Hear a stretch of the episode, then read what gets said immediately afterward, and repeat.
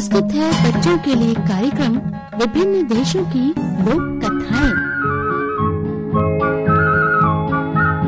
नमस्ते बच्चों। कहानियों की दुनिया में आप सभी का स्वागत है।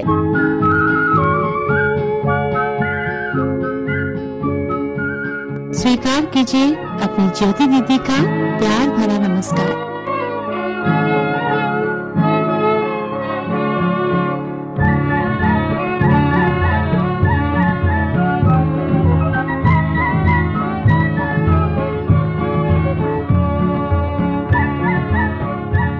आज मैं आपके लिए एक बहुत ही सुंदर कार्यक्रम लेकर आई हूँ जी हाँ अलग अलग देशों की लोक आप जानते हैं, लोक कथाएँ क्या होती हैं? मैं बताती हूँ, लोक कथाएँ क्या होती हैं।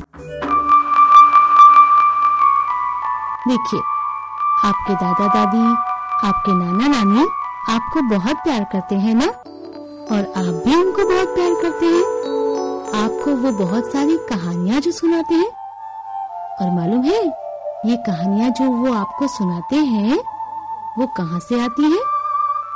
वो अपने आप से तो नहीं बनाती ये कहानियाँ ये कहानियाँ बहुत पुरानी सुनी सुनाई होती है, जो पीढ़ी दर पीढ़ी चली आ रही हैं।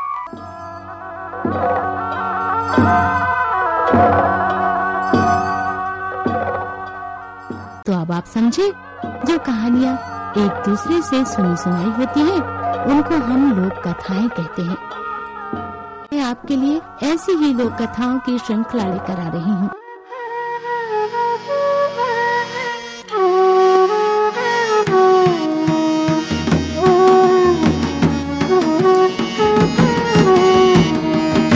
हम्म, तो क्या सोच रहे हैं आप? यही सोच रहे हैं ना?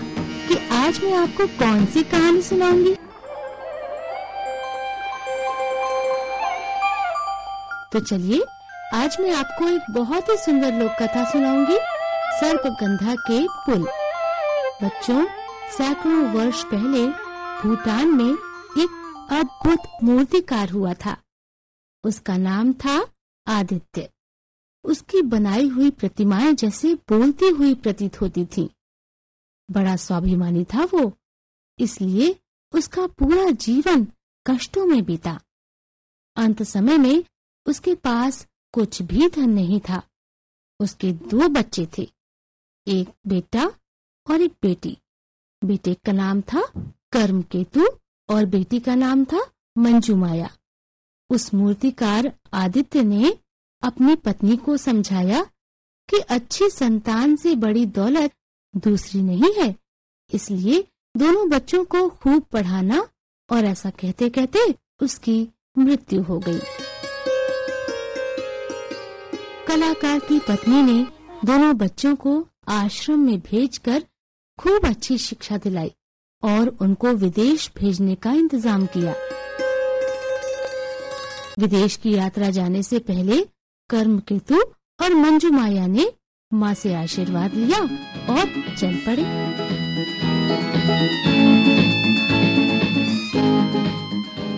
दोनों भाई बहन तीन महीने के बाद प्रभा मेरू राज्य की सीमा में पहुँचे। वहाँ से रंगपुरम नगर में गए। यहाँ के सारे घर चमकीले पत्थरों से बने थे। एक बहुत बड़ा चमकीला पत्थर नगर के बीचों बीच एक खम्बे पर रखा हुआ था और सितारे की तरह जगमगा रहा था। नगर में छोटी छोटी झीलें सुंदरता को बढ़ा रही थीं। चारों ओर रंग बिरंगे फूल और फलों के बाग बगीचे थे। नगर के दोनों किनारों को छूते हुए सर्पगंधा नदी बहती थी। ये बहुत गहरी, डरावनी और काली नदी थी। इसके किनारे पर बहुत भीड़ लगी हुई थी। कुछ यात्री अनाज, सूखे मेवे, कपड़े, शहद आदि सामान लिए हुए थे। कुछ स्त्रियाँ मंदिर जाने को उतावली दिखाई दे रही थीं। जैसे ही नाव किनारे पर आती तो लोग बैठने के लिए झपटते। मंजू माया ने एक बूढ़े यात्री से पूछा, बाबा, नदी पार करने में बहुत कठिनाई होती होगी। आपके राजा पुल क्यों नहीं बनवा देते? यात्री ने कहा, बेटी नदी का पाठ बहुत चौड़ा है और गहराई भी अधिक है, इसलिए पुल बनाने के सारे प्रयास असफल हो गए हैं। कर्म केतु और मंजू माया ने निश्चय किया कि वे दोनों पुल बनाएँगे और लोगों को सुविधा प्रदान करेंगे। ये जानकर रंगपुरम के लोगों में खुशी की लहर दौड़ गई। आदित्य की कला की यहाँ तक ख्याति थी और कर्म केतु और मंजू माया तो उसी की ही संतान थे। अब उनकी बहुत सराहना होने लगी, पर सभी लोग कर्म केतु के गुणों की प्रशंसा करते और मंजू माया को लड़की होने के कारण सराहना के दो शब्द भी न मिलते। मंजू माया को ये अच्छा नहीं लगा। उसी बात से प्रेरित होकर उसने एक अलग, मज़बूत और सुंदर पुल बनाने का निश्चय किया। अब तो भाई बहन में शर्त लग गई कि एक ही रात में जो पुल बना देगा, वो विजेता होगा। सूर्यास्त से सूर्योदय तक का समय निश्चित किया गया। साथ ही ये भी तय हुआ कि जो पुल अच्छा नहीं बना पाएगा, वो हार मान लेगा। तो अब दोनों ने काम शुरू कर दिया। मंजू माया ने नदी के पश्चिम भाग पर पुल बनाने का विचार करके शीघ्र ही लकड़ी पत्थर आदि का प्रबंध करके पुल बना दिया, लेकिन अभी तो आधी रात ही बीती थी। पुल की सुंदरता देखकर वो फूली नहीं समा रही थी। उसने सोचा, चलो भाई के पुल को भी देख के आया जाए कि उसने कैसा पुल तैयार किया है। लेकिन ये क्या? दूसरी ओर कर्म केतु के पुल का कोई निशान ही नहीं था। कुछ दूर सफ़ेद संगमरमर की चट्टाने लाता हुआ उसे भाई दिखाई दिया। संगमरमर हीरे जैसे चमक रहे थे। मंजू माया ने सोचा, ये पुल तो बहुत ही मज़बूत और खूबसूरत बनेगा। ऐसा सोचकर वो अपने पुल की ओर लौट गई। उसने सारे पुल को तरह तरह के बेल बूटों से सजाना शुरू कर दिया। सुंदर फूल और चमकीली पच्ची कारी की कोई जगह शेष न रही तो काम पूरा समझकर वो फिर कर्म केतु के पुल की तरफ़ गई। अपने भाई के बनाए हुए पुल को देखकर उसे शरारत सूझी। उसने अपने गले से मुर्गे की बांग जैसी आवाज़ निकाली। उसे सुनकर नगर के मुर्गे भी बांग देने लगे। कर्म केतु ये सुनकर घबरा गया। उसने जल्दी जल्दी संगमरमर की बेहराबी पूरी की और जैसे तैसे पुल पूरा किया। नगर के लोगों ने सुबह नदी पर दो पुल खड़े देखे तो खुशी से नाच उठे।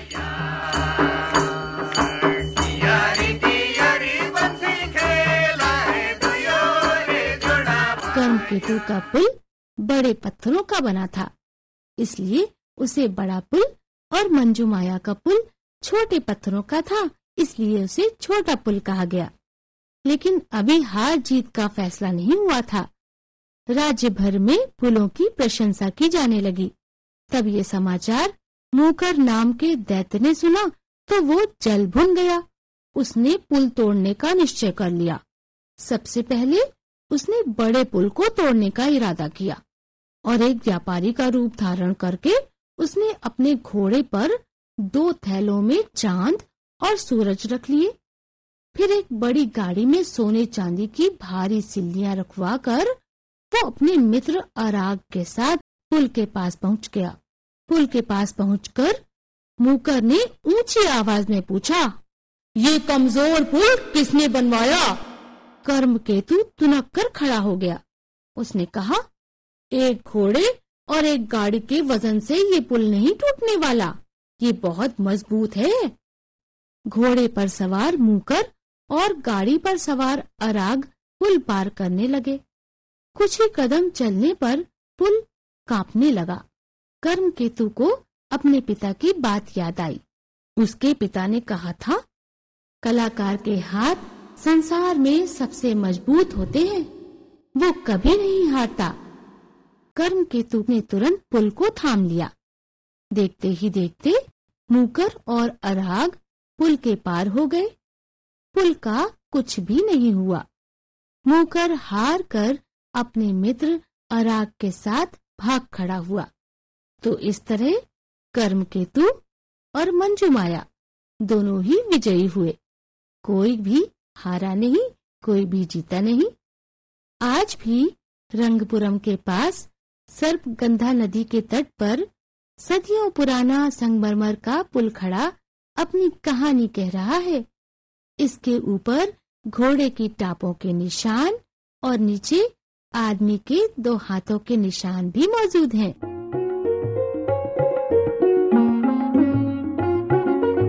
तो बच्चों, ये थी कहानी सर्पगंधा के पुल। मुझे मालूम है कि ये कहानी आपको बहुत अच्छी लगी होगी। तो आज बस इतना ही। अगली कड़ी में एक और लोक कथा के साथ आपसे फिर मिलूँगी। तब तक के लिए नमस्कार बाय बाय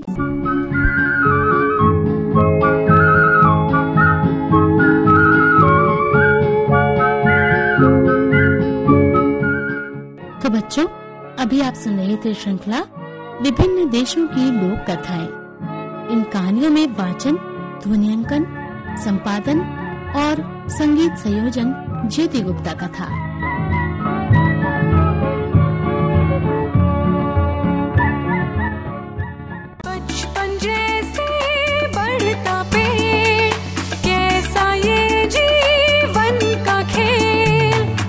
सालों में क्षण जमाई तन मन की बगिया महकाई ऐसा है जीवन का खेल।